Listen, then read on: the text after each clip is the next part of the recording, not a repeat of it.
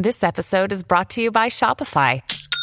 Forget the frustration of picking commerce platforms when you switch your business to Shopify, the global commerce platform that supercharges your selling wherever you sell. With Shopify, you'll harness the same intuitive features, trusted apps, and powerful analytics used by the world's leading brands. Sign up today for your $1 per month trial period at shopify.com slash tech, all lowercase. That's shopify.com slash tech.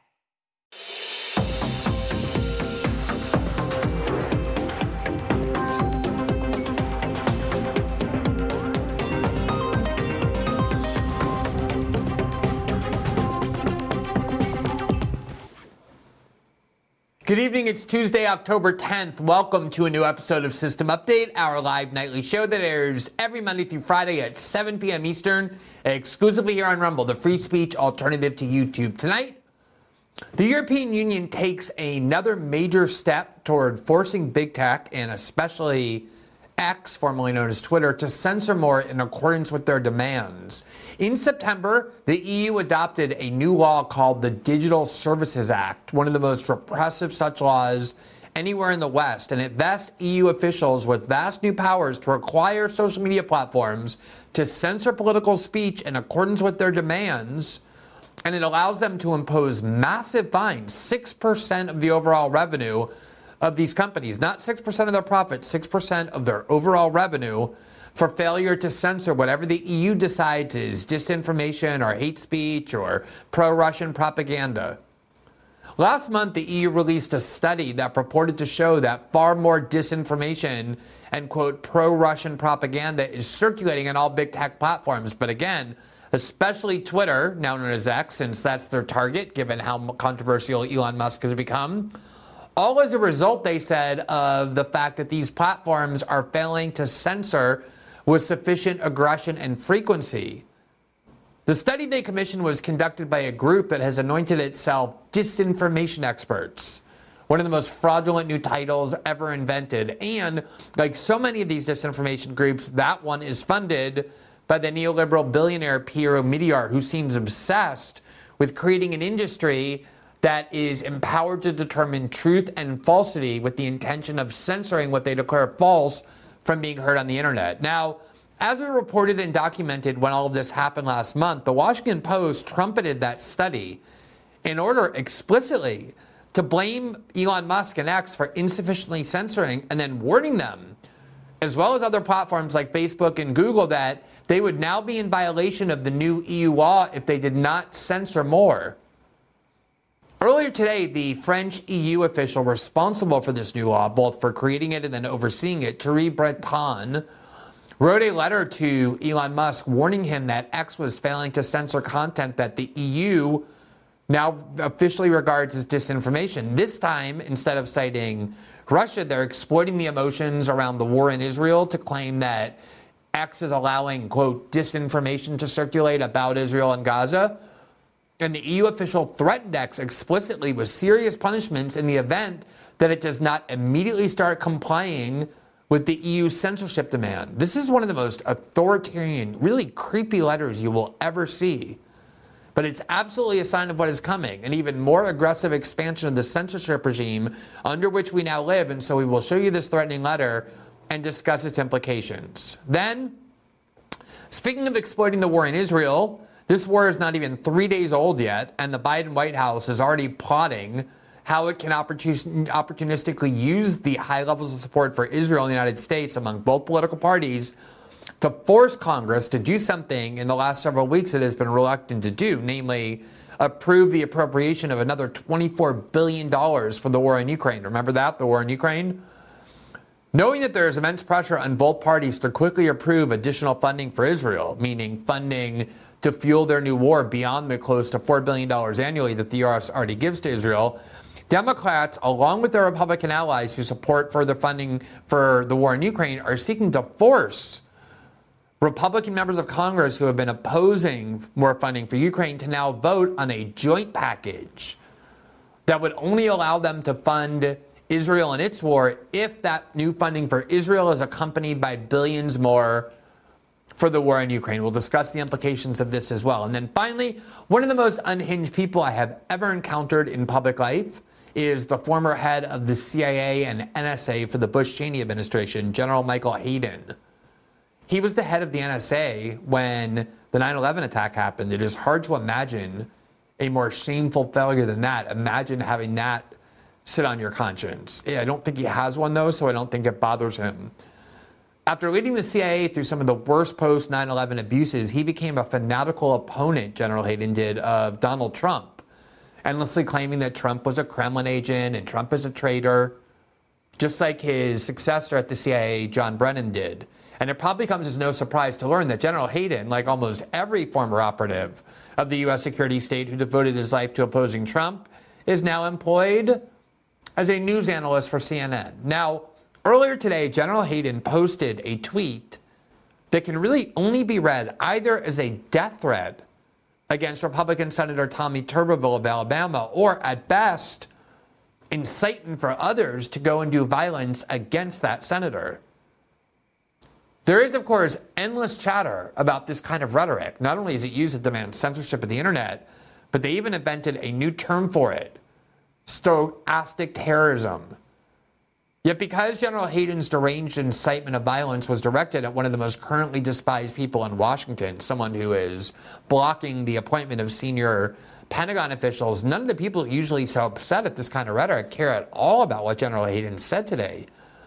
Still, it's really a mass dropping moment for someone who, let's remember, ran a U.S. government agency that is notorious for, among other things, targeted assassinations. So it's really well worth looking at. And then, actually, finally, as a follow up to last night's show, we will have a few updates on things that are happening regarding the war between Israel and Gaza, and especially the U.S. role in it. As a couple of programming notes, as a reminder, we are encouraging our audience to download the Rumble app, which works both on your phone and your smart TV, in order to enable you to follow the programs that you most like. We hope that includes System Update. And if you turn on notifications, which we hope you will, it means that you will be immediately notified the second that this show or any show that you follow starts broadcasting live on air, so you don't have to wait around if we're late, and even though we never are, or very rarely are and you don't have to try and remember the time that we're on. You'll just get an immediate notice to your phone or to your app. And if you encourage friends to download the app, They'll get the same notice. You just click on that and you'll be able to start watching the show as soon as it airs. As another reminder, System Update is available as well in podcast version. You can hear every episode 12 hours after their first broadcast live here on Rumble on Apple, Spotify, and every other major podcasting platform. And if you follow our program and rate and review it on those podcast platforms, it really helps spread the visibility of the show. Finally, because it is uh, Tuesday night, every Tuesday and Thursday night, once we're done with our live show here on Rumble, we move to locals where we have our interactive live after show where we take your questions, respond to your feedback, hear your criticisms. The last night's show was very well watched, but of course it was also somewhat controversial. If there are things that you want to express about that show, or hear my views on, that is the place to do it. It is for subscribers to our locals community only. So to become a local subscriber, simply click the join button right below the video player on the Rumble page, and it will take you to our platform that gives you access to that after show, as well as access to the daily transcripts of each program we produce, and it helps support the independent journalism that we do here. For now, welcome to a new episode of System Update, starting right now.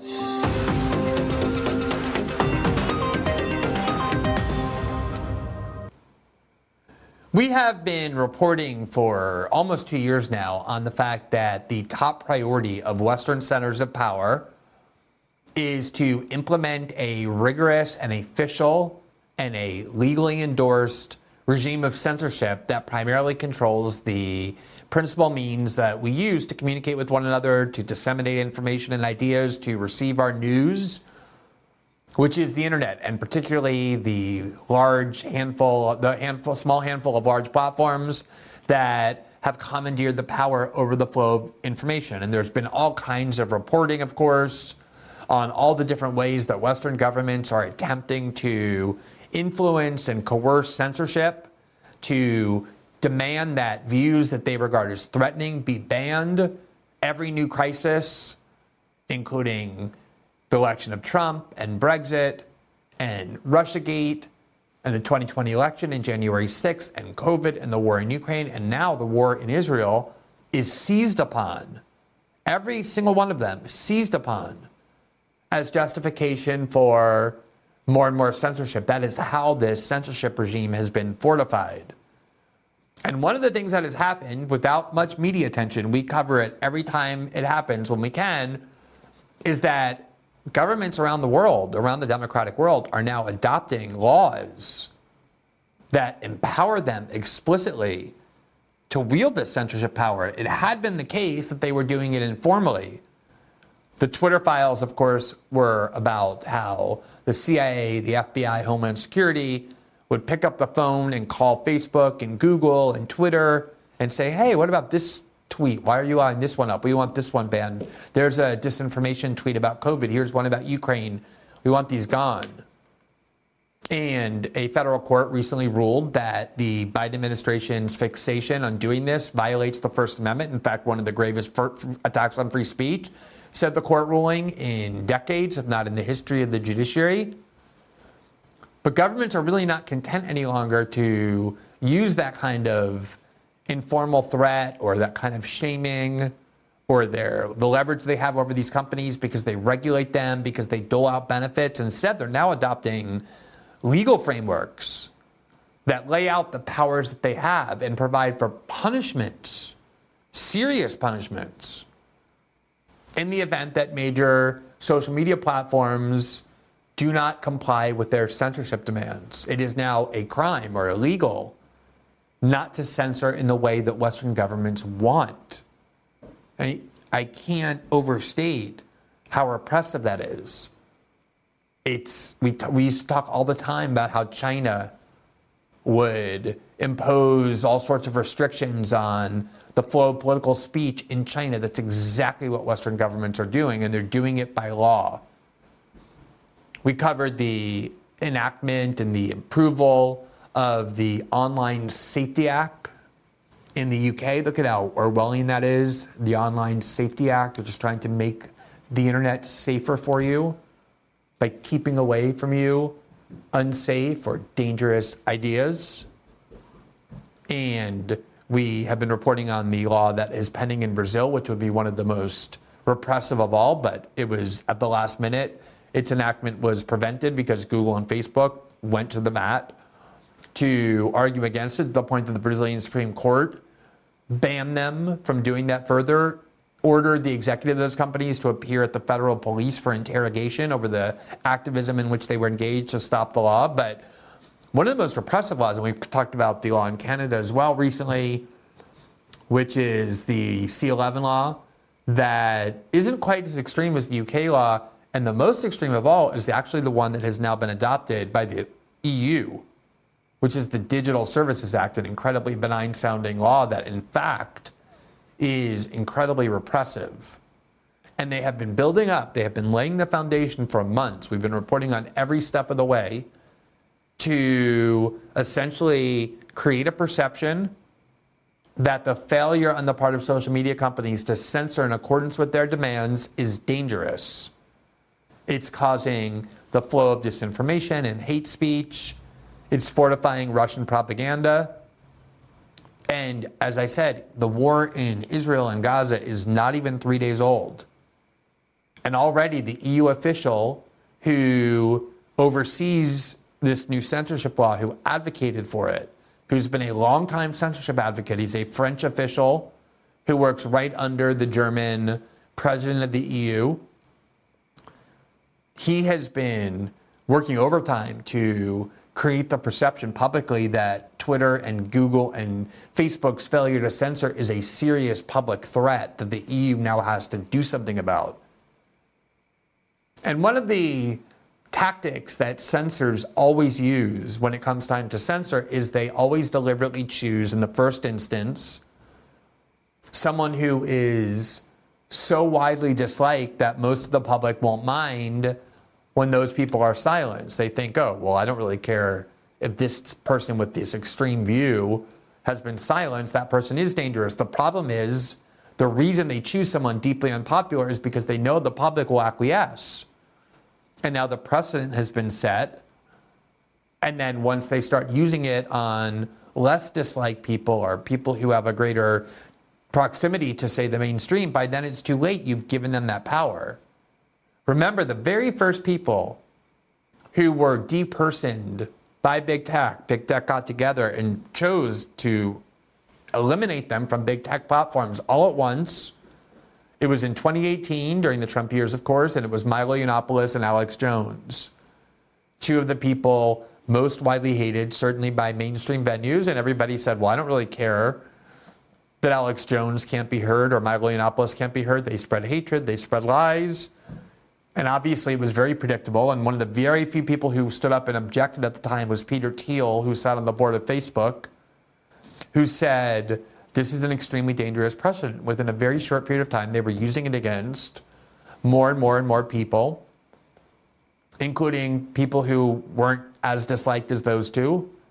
But by then, the power had been given to them because people didn't object. That's always what they do. And so, one of the things the EU is doing, even though they're after Facebook and Google equally, is they're focused primarily on Twitter, on what is now X, because of how hated Elon Musk has become in neoliberal culture, given his commitment to free speech and his refusal to censor on command. And they know that going after Facebook or Google this way will be more difficult, in part because they're just much bigger and more powerful companies. Twitter is a, a, small fraction of the size of Facebook and Google, but also because Elon Musk has become such a hated figure. This is the person who did more than anybody to bring electric cars to the market at a time that liberals are saying that there's no greater priority than reducing our dependence on fossil fuels. You would think he would be a hero, and yet he's hated because he bought X by waving the free speech banner and promising to defy censorship orders. He's been far from perfect in that. We've covered and criticized him when he has violated his own principles, but he has allowed a lot of people who were previously censored to be heard, and they're enraged by it. They being media elites and political elites, and they know that if they focus on Elon Musk with the use of this new law, there will be enough people happy about it simply because they hate Elon Musk and believe that he's allowing too much free speech that very few people will object, and they'll have this power to go and use it against Facebook and Google and everyone else that they want to use it for. And today, what they did was they know that emotions are extremely high about the war in Israel. In the West, it is essentially a unified consensus in the mainstream that it is the duty of the West to support Israel the monuments in Germany and in France and in the UK and in the US have all been lit in solidarity with Israel and support for Israel. The EU, the UK, the US have all pledged across political parties to do everything possible to support Israel. They know that this is the issue that provokes the most emotions right now. And so they wrote a letter today to, to Twitter, to X, threatening Elon Musk that you are going to pay a huge price if you don't censor more and they cited an allegation that he's allowing disinformation right now, specifically about Israel, knowing that that would be designed to get people on their pro censorship side. Here is the news article from Reuters about the article, and what we really want to go through and show you is the letter sent by this leading EU official, which we will, because I don't think you will believe just how heavy handed and authoritarian and dictatorial it is in its tone and its sentiment. Here, though, first is, is Reuters. You see the headline EU says disinformation spreading on X after Hamas attack, urges Musk to tackle it. Quote The EU industry chief told Elon Musk that disinformation was spreading on his X messaging platform since Palestinian Islamist group Hamas's surprise attack on Israel, urging him to take countermeasures in line with new EU content rules. Now, let me just stop here and say that obviously nobody likes disinformation in principle. The problem is who has the power to determine what's true and what's false. And I honestly can't fathom the level of drooling authoritarianism necessary to trust or want to empower government officials like Thierry Breton, the French EU official, with the power to determine what is true and what is false to the point where they have the power to ban anything they decide is disinformation. But that is what this law is. It says it right there. It says urging him to take countermeasures in line with new EU online content rules, which means that the people who decide what is disinformation and what can and can't be heard are people like Thierry Breton EU officials.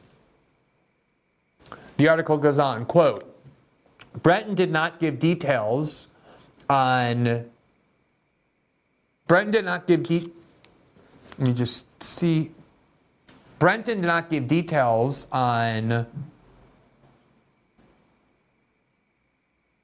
Breton did not give details on the disinformation he cited. X did not immediately respond to a Reuters comment for request.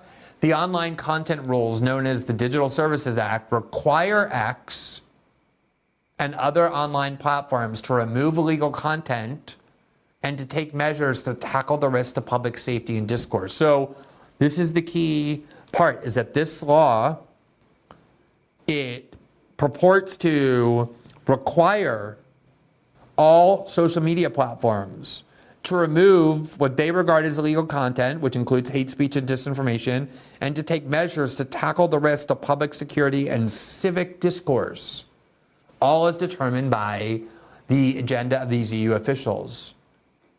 This is a pure censorship regime. There's no other way to describe it. No drama is needed, no hyperbole. This is a legally enacted, EU wide censorship regime that now entails massive punishments for any large social media platform that refuses to censor in accordance with the dictates and opinions and agenda of EU officials. And if anyone thinks I'm overstating the case or being melodramatic about it, let us look at the letter sent today by this EU official to Elon Musk. Because, as I said, it's not just the content, the tone that makes so manifest what's really going on here. Quote Dear Mr. Musk, you see it there, it's on official EU European Commission stationery. It's from Thierry Breton, a member of the EU Commission. He, of course, is in Brussels. These are bureaucrats, the kind of Brussels based bureaucrats that the people of the United Kingdom decided they did not want to be ruled by when they enacted, enacted, enacted Brexit. Because this is the sort of people they are. Quote Following the terrorist attacks carried out by Hamas against Israel. So, do you see already what they're doing? They're exploiting these emotions. They're saying, given the outrageous, dangerous terrorist attacks carried out by Hamas against Israel, knowing that most people are horrified by what they saw, as we covered last night. Quote, we have indications that your platform is being used to disseminate illegal content and disinformation in the EU. Let me remind you that the Digital Services Act sets very precise obligations regarding content moderation. And as we all know, content moderation is just a liberal euphemism for censorship. But he's saying there that there are now very precise obligations regarding content moderation under this new law. And now he's about to lay out what those requirements are. First, you need to be very transparent and clear on what content is permitted under your terms and consistently and diligently enforce your own policies. Why does the government have the power to require social media platforms to censor in a certain way? He goes on, this is particularly relevant when it comes to violent and terrorist content that appears to circulate on your platform. Your latest changes in public interest policies that occurred overnight left many European users uncertain. Second, when you receive notices of illegal content in the EU, you must be timely, diligent, and objective in taking action and removing the relevant content when warranted. We have, from qualified sources, reports about potentially illegal content circulating on your service despite flags from relevant authorities. Third, you need to have in place proportionate and effective mitigation measures to tackle the risk to public safe security and civic discourse stemming from disinformation. Public media and civil society organizations widely report instances of fake and manipulated images and facts circulating on your platform in the EU, such as repurposed old images of unrelated armed conflicts or military footage that actually originated from video games. This appears to be manifestly false or misleading information. I therefore invite you to urgently ensure that your systems are effective and report on the crisis measures taken to my team. Do you see how how dictatorial these people are, how despotic and authoritarian they are?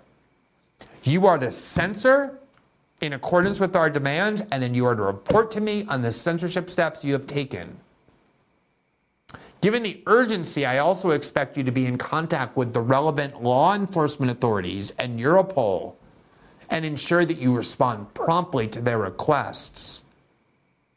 So we have this whole controversy in the United States because the CIA, Homeland Security, the FBI were pressuring Twitter, Facebook, Google to remove information. A court found that it is unconstitutional, but there in the EU, they're saying we have law enforcement authorities that are going to be contacting you demanding that you take down certain content. And when they do, you had better ensure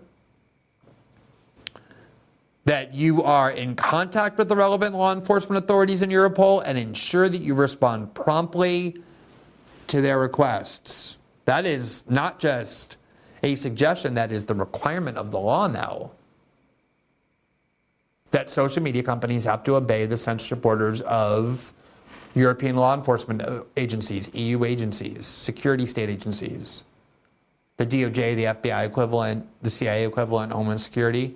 Quote, moreover, in case you thought the orders were done, moreover, there are more on a number of other issues of Digital Security Act compliance that deserve immediate attention.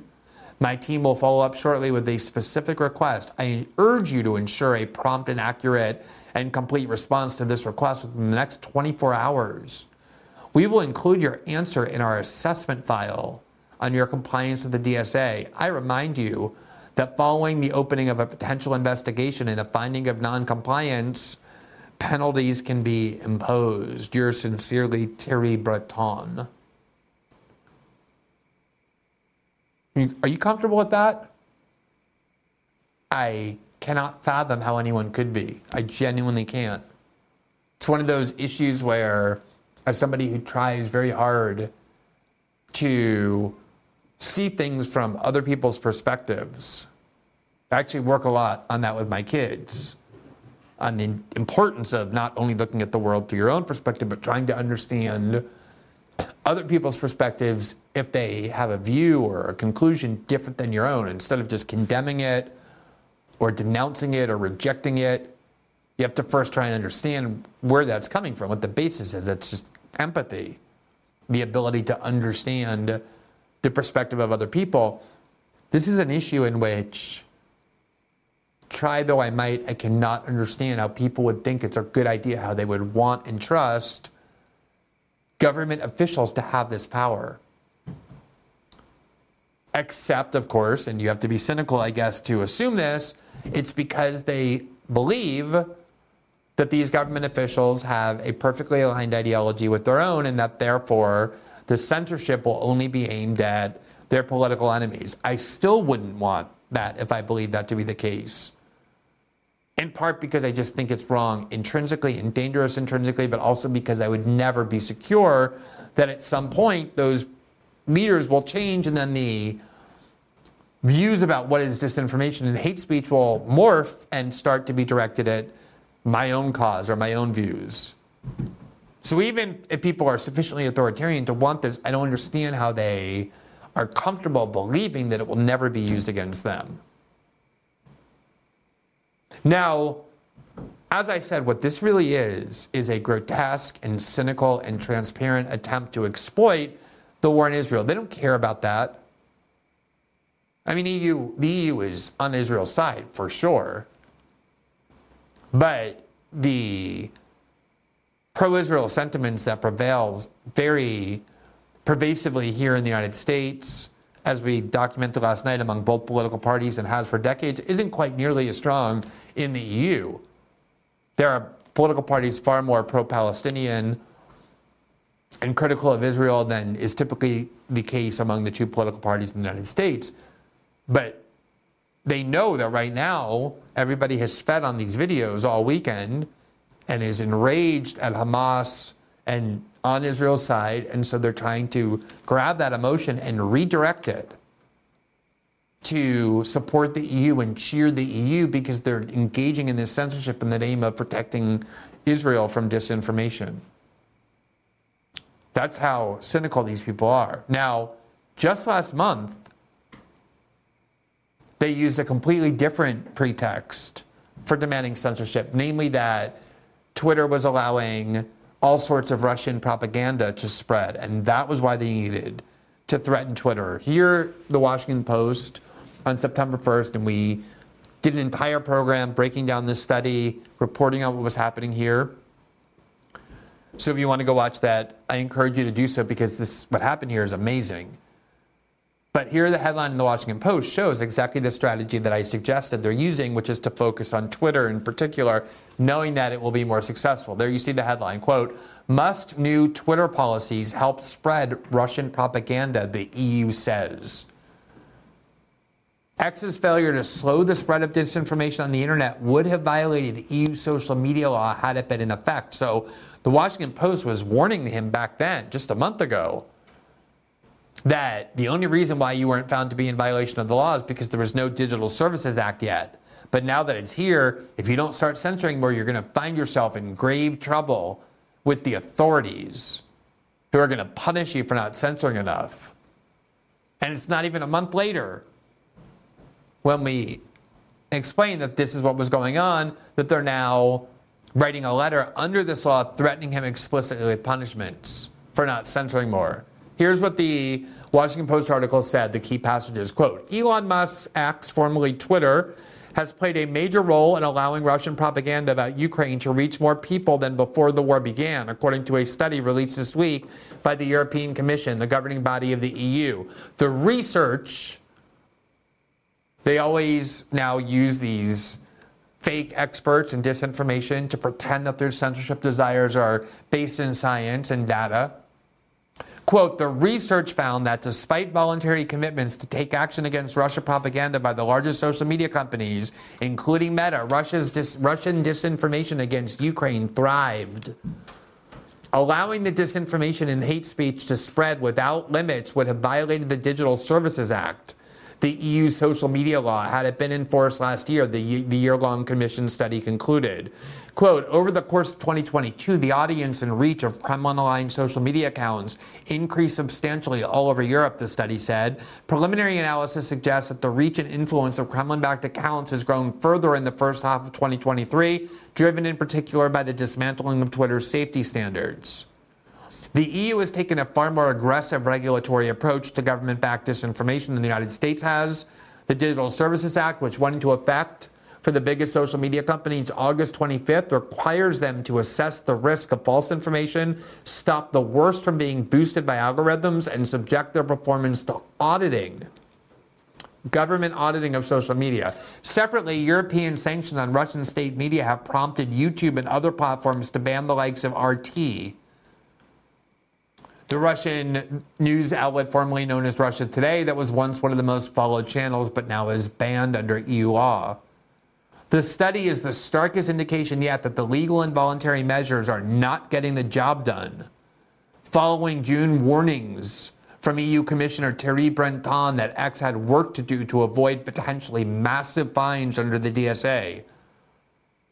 The research was conducted by nonprofit analysis group Reset which advocates for greater oversight of digital platforms. And as we documented and reported at the time, Reset, the group that they used, is a disinformation expert group that claims that's what it is, that is funded by Pierre Omidyar, who, along with George Soros and Bill Gates, is essentially single handedly funding the invention of this new disinformation industry that the EU is now relying upon to claim that scientific and data based analysis has determined that there's too much pro Russian propaganda spreading on Twitter because they're not censoring enough and they will be punished severely if they don't censor more. And one of the things we did on our show was we broke down this report that was issued by Reset, this disinformation group, to find out what is it that they mean by pro Russia propaganda? How did they determine that? And unsurprisingly, all that means pro Russia propaganda is anything that aligns with the Kremlin's agenda or the Kremlin's interests. Which means, by definition, that if you're somebody who opposes your government's funding of the war in Ukraine, obviously that aligns with the Kremlin's interests. They also don't want NATO and the US funding the war on their border. And so, automatically, even if you have no thoughts at all about the Kremlin, even if you hate Vladimir Putin, and you just don't want the US involved in this war, automatically you are defined as being a pro Russian propagandist because you're advocating views that, quote, align with the Kremlin's interests. That is the game that's being played. It is nothing more than an attempt to suppress and censor dissent, dissent from government policy. It would be like defining opposition to the war in Iraq as being pro Saddam Hussein because that would have aligned with Saddam Hussein's interests, etc., pro Assad if you're opposed to the war in Syria, pro Hamas if you don't want the US government assuming that this war is an American war. That's always the framework they're imposing, the game being played. Now, Thierry Breton has been trying to build a name for himself by threatening Twitter and Elon Musk specifically with censorship from the first moment that Elon Musk bought Twitter and announced that he would be devoted to free speech. Here was a tweet that he posted, and it was in response to Elon Musk. This is right when Elon Musk bought Twitter in October of 2022, and he announced.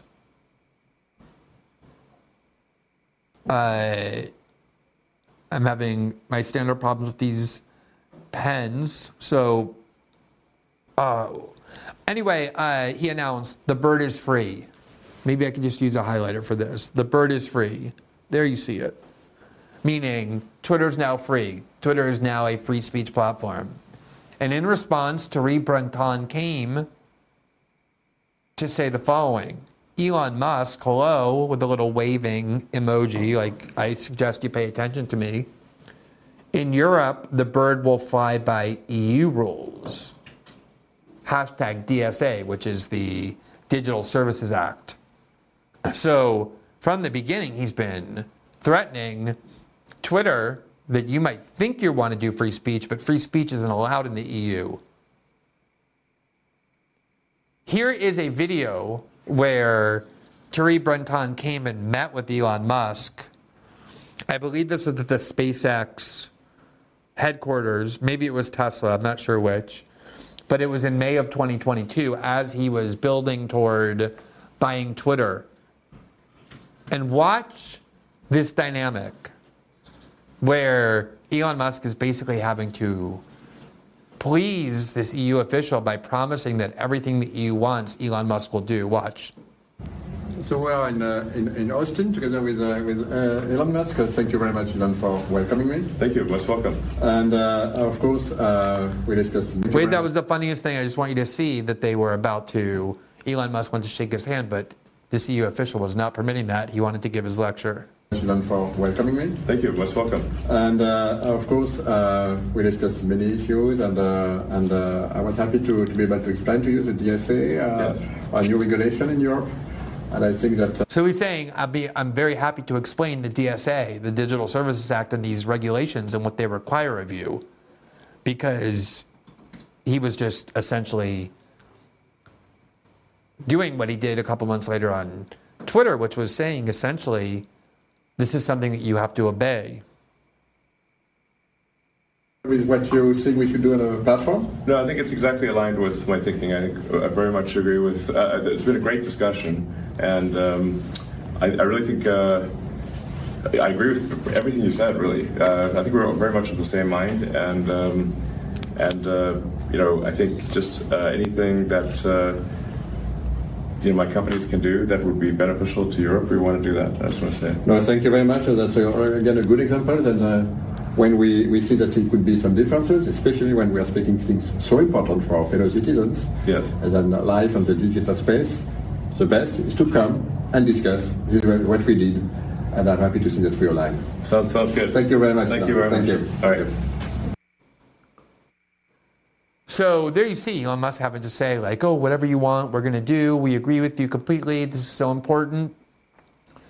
I mean, this is a despotic dynamic. Obviously, Elon Musk has a lot of interest that the EU can affect, not just Twitter, but also Tesla and SpaceX. And so you see the kind of posture of this EU official. Now, this law is, it's hard to overstate how repressive it is when it comes to free speech. The New York Times seemed even a little bit shocked by it when they reported on the scope of what it was.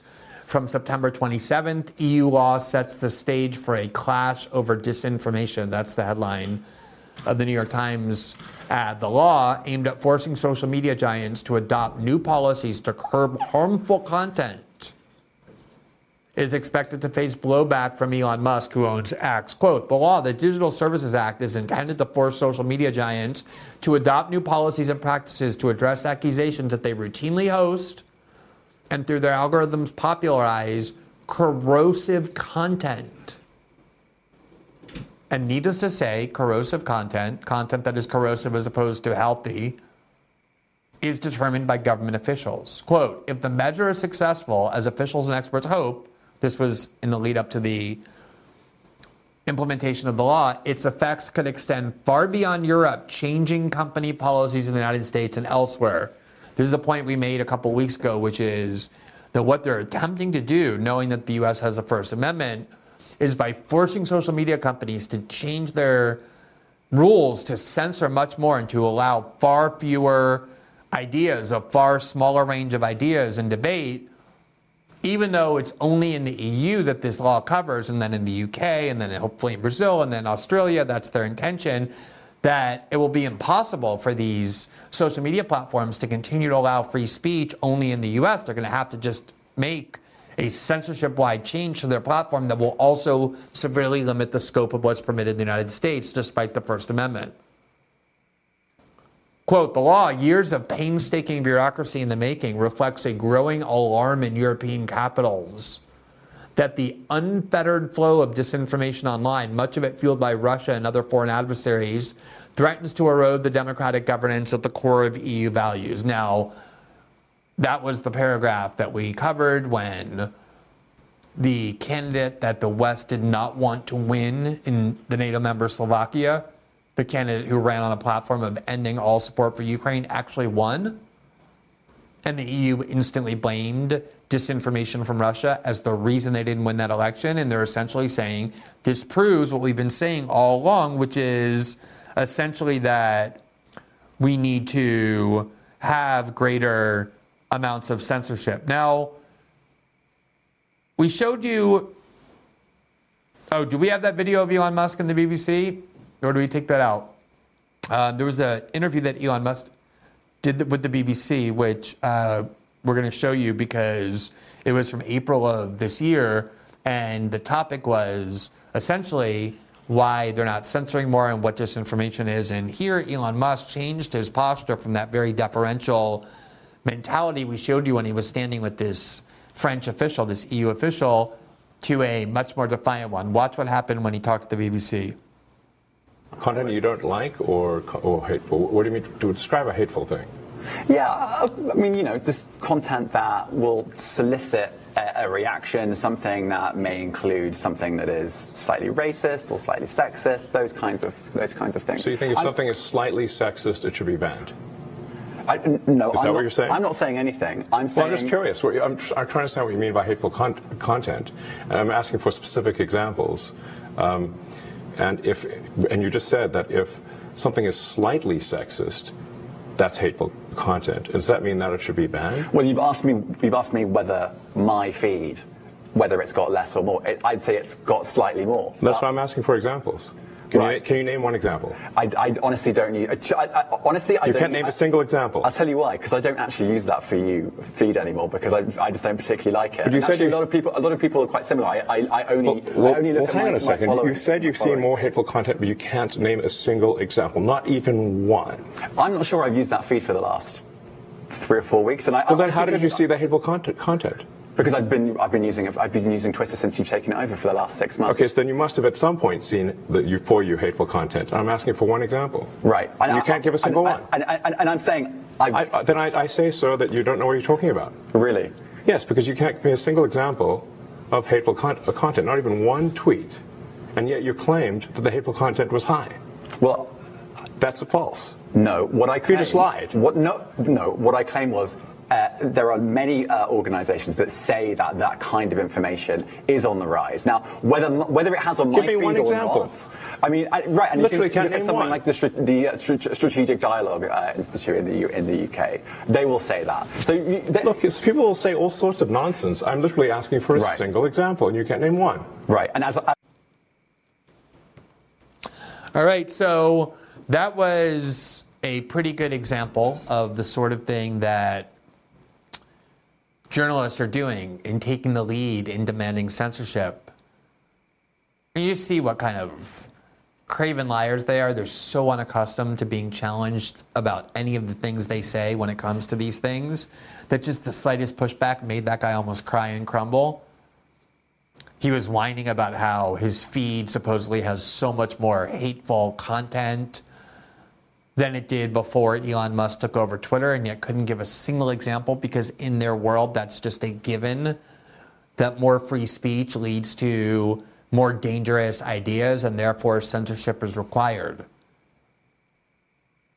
And it's always worth noting that this censorship regime we're discussing has been primarily advocated by and continues to be advocated by employees of large media corporations, the media, which is the enemy of free expression, undoubtedly. We've been covering the attempt in the UK to render criminal this platform, Rumble, in part using the controversy around Russell Brand. You may recall that one of the baronesses who sits in the parliament wrote letters to every platform demanding they prove to the government they're doing sufficient, taking sufficient steps to punish Russell Brand, to demonetize him, even though he hasn't yet even been charged with any crimes, let alone convicted of them. And when Rumble refused and basically said, You're not in any position to dictate to us who we can have on our platform, the EU, the, or the rather the UK, began citing its own law, which is the Online Safety Act, to suggest that Rumble is breaking the law, that they might be banned on a nationwide level, at an IP level, or even have their executives be subject to arrest if they try and enter the UK, the, the UK because they're allowing content on their platform that is in defiance of UK law. UK, the UK has a similar legal framework now, like the EU does, to allow them to dictate to social media companies what they can and can't have. And ever since Rumble assumed a defiant posture toward the government, it was the British press that took the lead in writing one article after the next, trying to show that Rumble is this dangerous site that doesn't allow for a safe internet under the Online Safety Act. Here's just the latest article. Let me just show you how these journalists are so scummy, and so such little foot soldiers for the censorship regime. Whatever platforms are defiant of the government, like Elon Musk tried to be as well, those are the ones they immediately attack because these journalists can't stand the idea that there can be any place free from their control because those are the places thriving as they collapse. Just today, the Washington Post announced it was laying off 250 people, even though it's funded by the, one of the world's richest men, Jeff Bezos.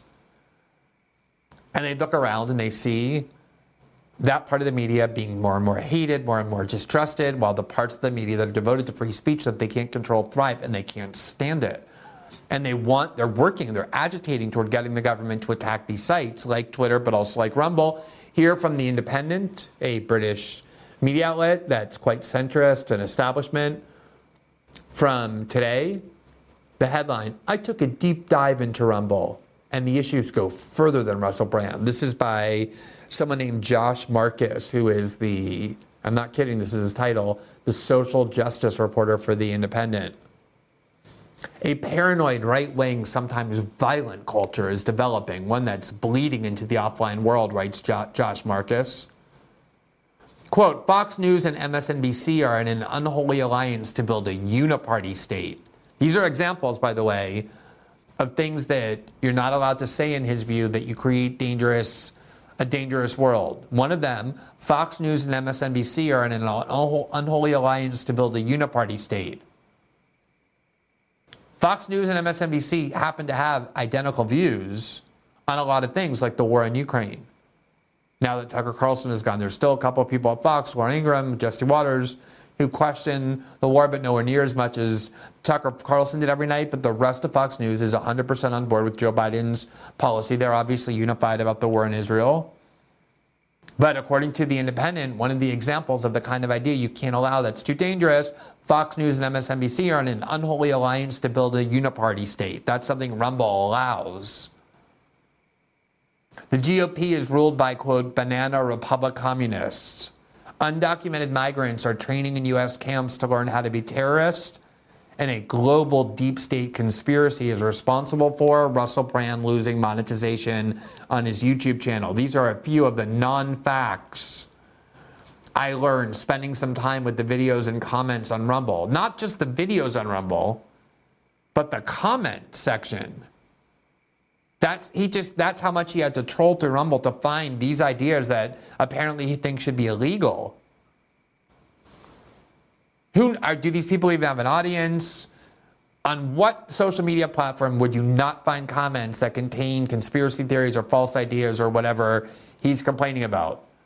But he says, This is what I found after spending some time with the videos and comments on Rumble, a YouTube competitor that has boldly framed itself as the only truly neutral media platform. The site indeed has a more, rela- by the way, Rumble has never said it's the only truly neutral media platform. That is a non fact. It goes on, quote, the site indeed has a more relaxed approach to content moderation, but this has allowed a paranoid, right wing, sometimes violent culture to develop among its users. One that's bleeding into the offline world, but fixing the problem isn't as simple as removing bad actors.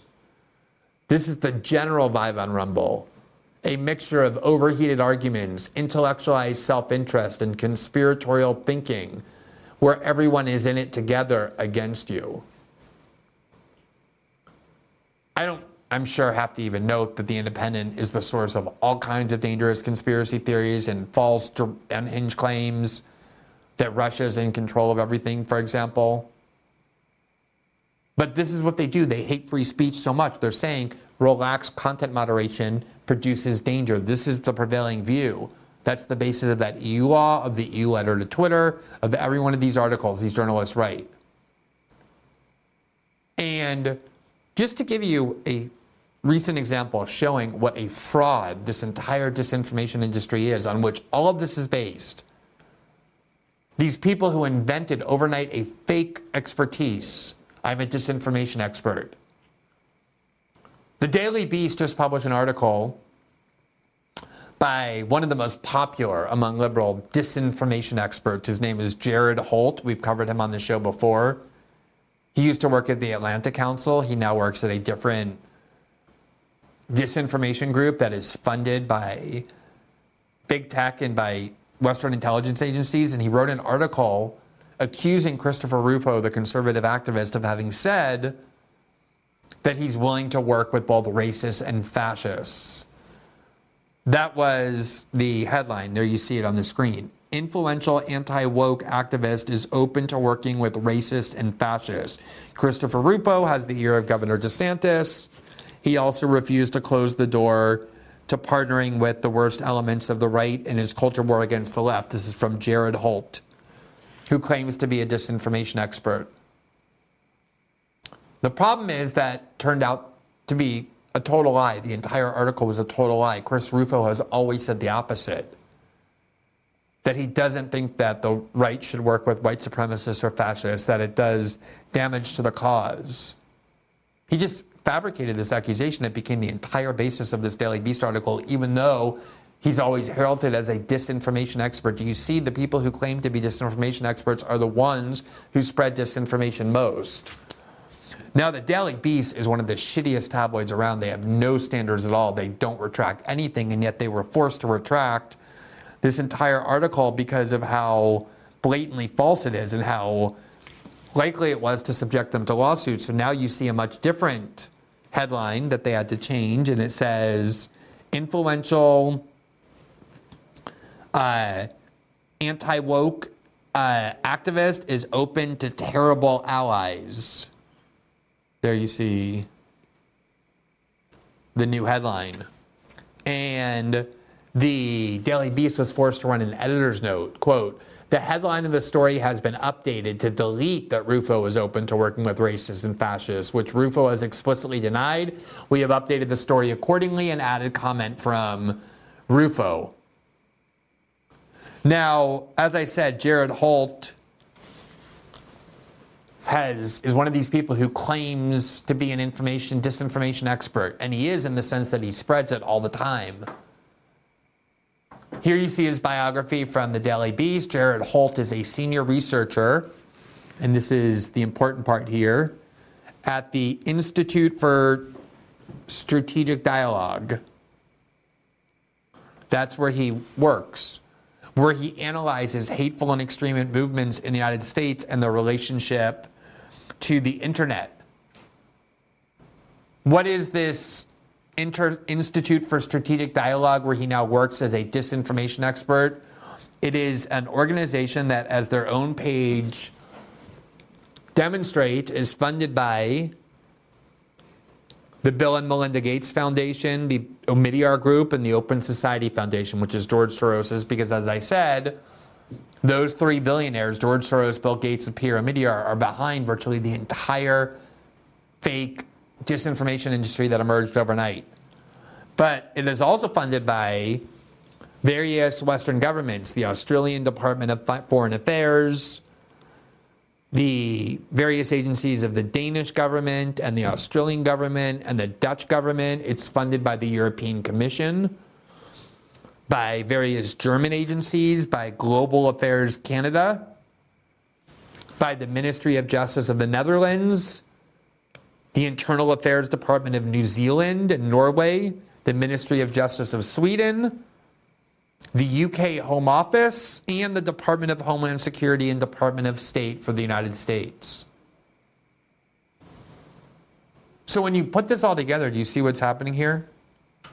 This disinformation industry is the basis for everything. The EU says, we asked these disinformation experts to conduct a study, and they concluded that there's too much free speech going on in your platform, and that as a result, there's all kinds of dangerous disinformation and hate speech and propaganda that we're now going to identify for you and demand that you remove under threat of law.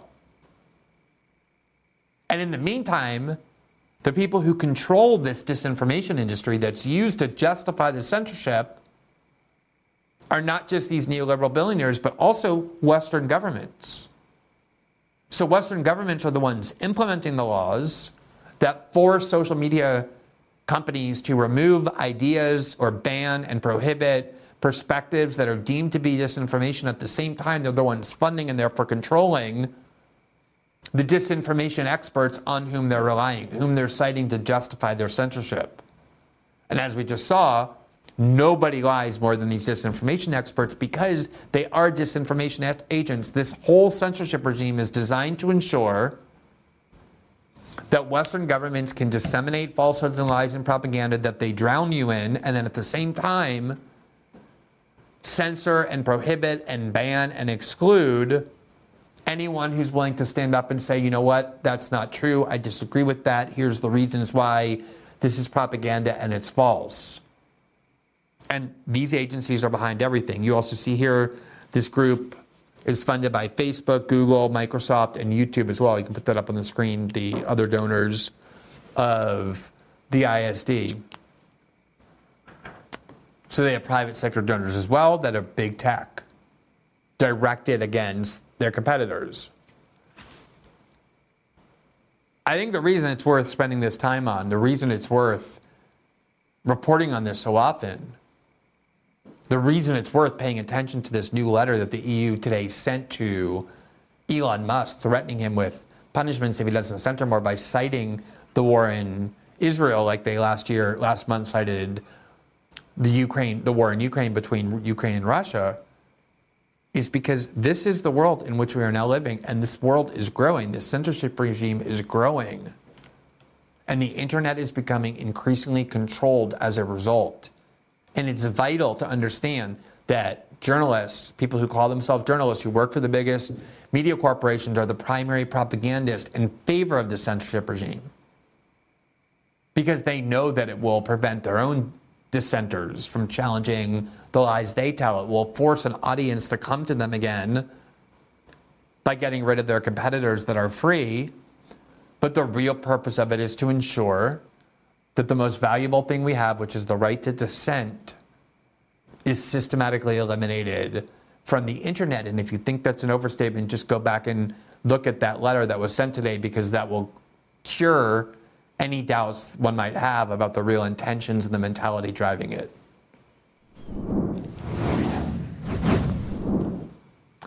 As viewers of the show know, there has been a great deal of difficulty that people have had in Washington in trying to secure more funding for the war in Ukraine. There has been a great deal of resistance within, in particular, the House Republican caucus as a result of the fact that polls are now showing that not just Republicans and conservatives, but Americans in general are growing increasingly opposed to the idea of sending more and more billions of dollars to the war in Ukraine. And one of the factors that drove the removal of Kevin McCarthy from his position as House Speaker, the first ever House Speaker to re- be removed, is the fact that some Republicans were angry over his constant cooperation with the Biden administration in securing more funding for Ukraine. At the same time, the United States has this massive debt and deficit and an inability to, in its view, fund social programs on which Americans depend, like Social Security, Medicare. The idea that we're going to keep sending billions of dollars to this war is something that has been increasingly rejected by the American citizenry and therefore as a result of their representatives in Congress. They could not get through this last $25 billion yet. The first time since this war began that this idea of funding Ukraine endlessly has encountered any kind of difficulty. And as a result, just like the EU is doing in exploiting the war in Israel, the White House has decided that they are going to exploit this war as well. Here you see from the Washington Post yesterday the headline White House considers adding Ukraine to Israel aid package. So Israel is already asking for, and the government is already planning to provide hundreds of millions or perhaps billions of dollars more in weapons and aid, financial aid to f- fuel their war that they're now conducting against Gaza. And obviously, I don't know what the vote is going to be. We went over those votes last night that every time a resolution or a bill comes up uh, concerning Israel, the vote is something like 412 to 7 in favor of Israel. I have zero doubt that the vote to fund Israel above the $4 billion or so that we give it every year will pass overwhelmingly by a massive bipartisan consensus. The White House knows that too. And so what they want to do is ensure that when you vote for that aid package to Israel, which is going to be depicted as something of immediate urgency. It can't even wait one day. Anyone who waits one day loves Hamas. All those tactics are going to be brought to bear. And so, what they want to do is stick Ukraine funding in it to force House Republicans to vote yes. Because if they don't, they'll be accused of the worst thing possible, which is insufficient support for Israel. House Republicans warned sharply against efforts to link support for Jerusalem and Kiev, but some Biden officials see an advantage in doing so. Quote, no final decisions have been made on whether to link the request, said two administration, senior administration officials who spoke on the condition of anonymity to discuss private conversations. One of the officials said such a move could make sense because it, quote, jams the far right which is firmly opposed to more Ukraine aid but strongly supportive of aid to Israel. And at some point, I want to re raise this question, which we've actually devoted a show to before to asking, which is how is it that an America first foreign policy that holds that the United States should not be involved in wars, should not fuel wars or fund wars unless our own national security is directly threatened, how can that America First ideology be reconciled with treating this war in Israel as our own war, as something we have to fund, as something we have to provide the weapons for when we're already depleted in our weapons because of our support for the other proxy war, the one in Ukraine? Tucker Carlson last night on his Twitter show interviewed Vivek Ramaswamy, and before he did, he gave a monologue similar to the one he used to do on his Fox show, asking exactly that question, saying, well, obviously, any psychologically healthy person who looks at videos of some of the things Hamas did in massacring civilians in Israel is going to be enraged and disgusted, which is what I started off my show on this war last night, also observing. But he then asked, but how do you get from that rage and disgust to saying, well, we have to treat this war as our own? He pointed out that we give the funding for Israel's Iron Dome, even though we don't have an Iron Dome system ourselves.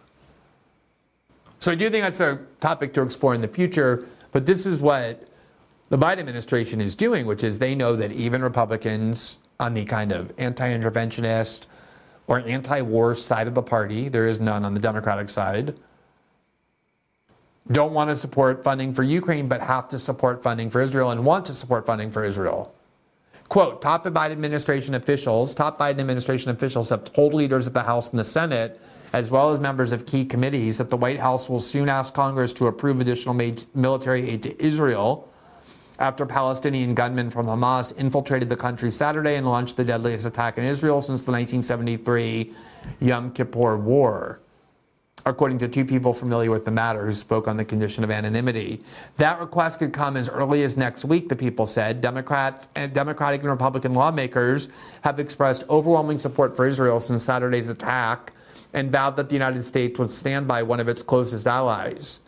That includes hard right members of Congress who oppose continued aid to Ukraine and argue that the U.S. taxpayer dollar should not be used to fund a war thousands of miles from American borders obviously they're implying there's a little bit of inconsistency between saying Ukraine is not the 51st American state, where we shouldn't be funding this war that doesn't threaten our national security on the other side of the world, and yet taking the exact opposite view when it comes to Israel. Josh Hawley is somebody who, for example, opposes the war, funding the war in Ukraine. He has from the beginning. He voted no, and yet yesterday he posted to X, quote, Israel is facing an existential threat any funding for Ukraine should be directed, redirected to Israel immediately. Here is a tweet from someone who is familiar to viewers of the show. She's a trans woman, an American trans woman named Sarah Ashton Cirillo, who represents or at some point represented the Ukrainian military as its official English language spokesperson. She was fired for going on Twitter and expressing some incredibly deranged views. We covered a video that she got trapped in when she thought she was talking to a senior Ukrainian official. The former Prime Minister Poroshenko, who now is the deputy Prime Minister of Ukraine, but in fact was talking to Russian pranksters, and she said all sorts of things like admitting the war was a failure, the counter the counteroffensive was failing, that her that morale was very low, and mostly of all, she said essentially the Russians are of an inferior race. They're not European. They're of the Mongol race. They're kind of this mongrel people. And we're defending superior races in Europe from these subhumans. It was really just a neo Nazi ideology she was expressing. So she had gotten fired again, but she's still claiming to be the official representative of the Ukrainian military, and this is what she said, quote, personal view, the discussions taking place in Washington to bring together one funding bill to cover the appropriations for Ukraine and Israel simply makes sense. Which is obviously something anyone in Ukraine who favors that war would say because she knows that's one of the ways to manipulate the Congress into doing what a lot of them don't want to do, which is continuing to fund the war in Ukraine. But the reason the Biden administration wants to link these two wars together is because it's not easy to justify why we should abandon Ukraine or not fund the war in Ukraine, but fund the war in Israel, given that they're not really wars that the United States is directly involved in. And they're going to force people, perhaps, to vote for funding for Ukraine by exploiting the war in Israel. So I just want to show you uh, one other story before I also want to just give you one update about the war in Ukraine. It involves uh, General Michael Hayden, the former chief of the CIA and the NSA for the Bush Cheney administration. He was the head of the NSA on 9 11, and therefore, I mean, his job was to oversee American intelligence, to inform policymakers of the things they were supposed to know. And although the accounts are conflict are in conflict, there is no question that General Hayden failed to detect the 9 11 attack or to tell American policymakers about it. They had other warnings, the Bush administration did, from the CIA, from other foreign intelligence agencies, but the NSA, despite spending tens of billions of dollars on massive surveillance technology, failed in its job to detect this attack, even though it involved dozens or hundreds of people across multiple countries, including in the United States. So that's Michael Hayden. And when he left the NSA, he went to run the CIA for George Bush and Dick Cheney. And now he works at CNN because he became a hardcore hater of Donald Trump. And he went on to Twitter today to ask General Hayden did. And a person, Natalie Jake Jacoby, put a picture up of Republican Alabama Senator Tommy Tuberville and had a poll should Tommy Tuberville be removed from his committee, yes or no? Right now, Tommy Tuberville is hated in Washington because he's blocking the appointment or the confirmation of senior military officials. And there's all kinds of maximalist rhetoric about how he's endangering the United States, how he's helping Vladimir Putin. Imagine how much the military industrial complex hates him. And so Natalie Jacobs said, should he be removed from his committee, yes or no? And General Hayden said, how about removed from the human race? That was his answer. Should Tommy Tuberville be removed from his committee? And General Hayden said, how about from the human race? How about the human race? Now, that seems a lot to me like exactly the sort of rhetoric that if the politics were reversed, would be immediately the target of all kinds of controversy demands that it be banned on the grounds that the person is inciting violence. I mean, if that's not inciting violence, what is? I, I don't think he should just be removed from his committee. I think he should be removed from the human race. One of the journalistic accomplishments on which I'm proudest in 2014, I debated General Hayden in Canada along with Alan Dershowitz. They were on one side Alan Dershowitz with General Hayden, and I was on the other. And my partner was Alexis Ohanian, the founder of Reddit, Serena Williams' husband. And we debated mass surveillance and the NSA. It was in the wake of the NSA revelations, and the audience voted for us. We won the debate. They start off by asking, Do you favor mass surveillance? And everybody votes, and then at the end they vote again. And if your side goes up, it means you win the debate. We won the debate. This vast majority of the audience sided with us, even more so after the debate. And General Hayden hated this debate in part because he lost, but also at one point they lowered this gigantic screen when it came time to ask questions of Edward Snowden. And Edward Snowden hovered above General Hayden, this gigantic image of Edward Snowden, the leaker of the NSA, the biggest leaker in its history, the biggest whistleblower in its history and I thought General Hayden was going to collapse out of his chair and fall on the ground and have a heart attack from rage at having not just having Edward Snowden present, who he thinks should be in prison, but on a gigantic screen hovering right over his head. And I refused to socialize with General Hayden either before or after the event because I thought it would be incredibly hypocritical given everything I had written about him to then have a cocktail with him and shake his hand. I just think that's sort of corrupting. And he wrote a book, General Hayden did, and talked about the Snowden reporting, but also that debate. And here you see the headline in Salon. This is, I think, the thing of which I'm proudest. Debating Glenn Greenwald was like, quote, looking the devil in the eye. Ex NSA Chief General, ex NSA Chief Michael Hayden details his distaste for the media in his new book. So that was my encounter with General Hayden. I mean, obviously, I had a lot of encounters with him during the uh, during the Snowden reporting, but um, I found it amazing actually that he would go on Twitter and say that about Senator Tuberville, given how usually that kind of violent incitement is the sort of basis for not just censorship, but even criminal prosecution. Yet here, nobody cares because the politics are right. So, right after the show, we're going to do our live after show on locals, and I'm sure people are going to have a lot of questions about the show we did last night on Israel and Gaza, where we're going to talk about that. But before I concluded the show, I just I actually had a few different updates I want to give you. But given the time, I just want to share with you a video that was taken of a series of interviews conducted with the pro-Israel counter-protesters. We talked last night about how there was a pro Palestinian protest sponsored by DSA, the Democratic Socialists of America, in New York on Sunday. And there were a couple of speakers, one in particular who defended Hamas, and in particular the grotesque actions that it took on Saturday in Israel, explicitly mocking what he called the hipsters at this music festival even though dozens of them, if not hundreds, were gunned down in a way that any decent person would be disgusted by.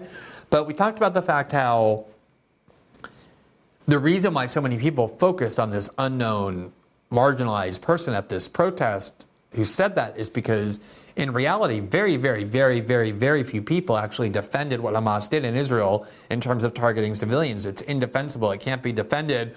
And they had to go searching for these unknown people and it got a ton of media attention to try and pretend that defending what Hamas did is some widespread view in order to suggest that anybody questioning whether the U.S. should be involved in this war somehow is an apologist for what happened and what Hamas did on Saturday. And it's just a tactic that often gets used if you question the war in Ukraine, it means you're pro Putin. We went over all those tactics earlier, the things that get said. So the idea is anyone not fully on board with the maximalist pro Israel script obviously is somebody who sympathizes with Hamas. And the reason that person's speech was so highlighted was in order to create this deceitful framework. Let's get the name of the journalist who conducted this interview. It's uh, you can find it on Twitter. I just want to make sure we give him the credit for the interviews that he conducted. He went to that protest, and there was a counter protest group of pro Israel demonstrators, and he interviewed some of the pro Israel demonstrators about their views about what Israel should do to Gaza. And I just want to show you a few of these to give you a little bit of balanced perspective given how much these marginalized views at the pro Palestinian protest received. Let's watch what some of the people at this pro Israel protest said. To my dick! What do you think the response should be from Netanyahu and the military to Gaza? Kill all Palestinians! All of them! Not one left from the river to the sea, Palestine will be deceased! And Israel need to do like this. You see? Now Gaza. Like this. Gaza need to do like this. Or, or, like this, but all this, Jewish. Two options. What do you What do you think the response should be What to, to? Gaza? We gotta wipe them off the fucking That's it, map. I'm that- talking about every fucking flatten them like a parking lot. Yeah, wait, Yeah, wait. flatten them out once and for There's all. not, Just not, get rid not- of that. nothing else you can do. They they proved to they proved to us that there- there's nothing else you can do. We tried, and We tried everything. It doesn't work. We have to wipe them flat off the fucking map, like like a fucking parking lot. I'm not stopping till all Arabs are wiped out. I think I think now it's the time that we need to erase Gaza. There is people inside, our people inside, that kidnap, and now we need to kill all of them and free Israel. All, all of their belief is killing Jewish and killing and murder our people. Flatten it. Flatten Gaza.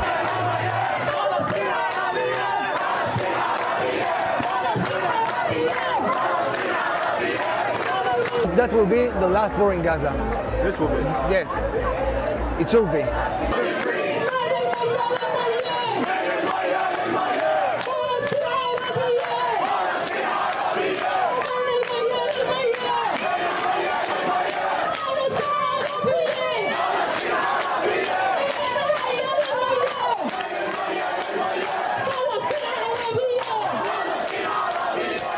So the journalist who conducted those interviews, his name is Jeremy Loffredo. Just want to make sure he gets the credit he deserves for those interviews he did.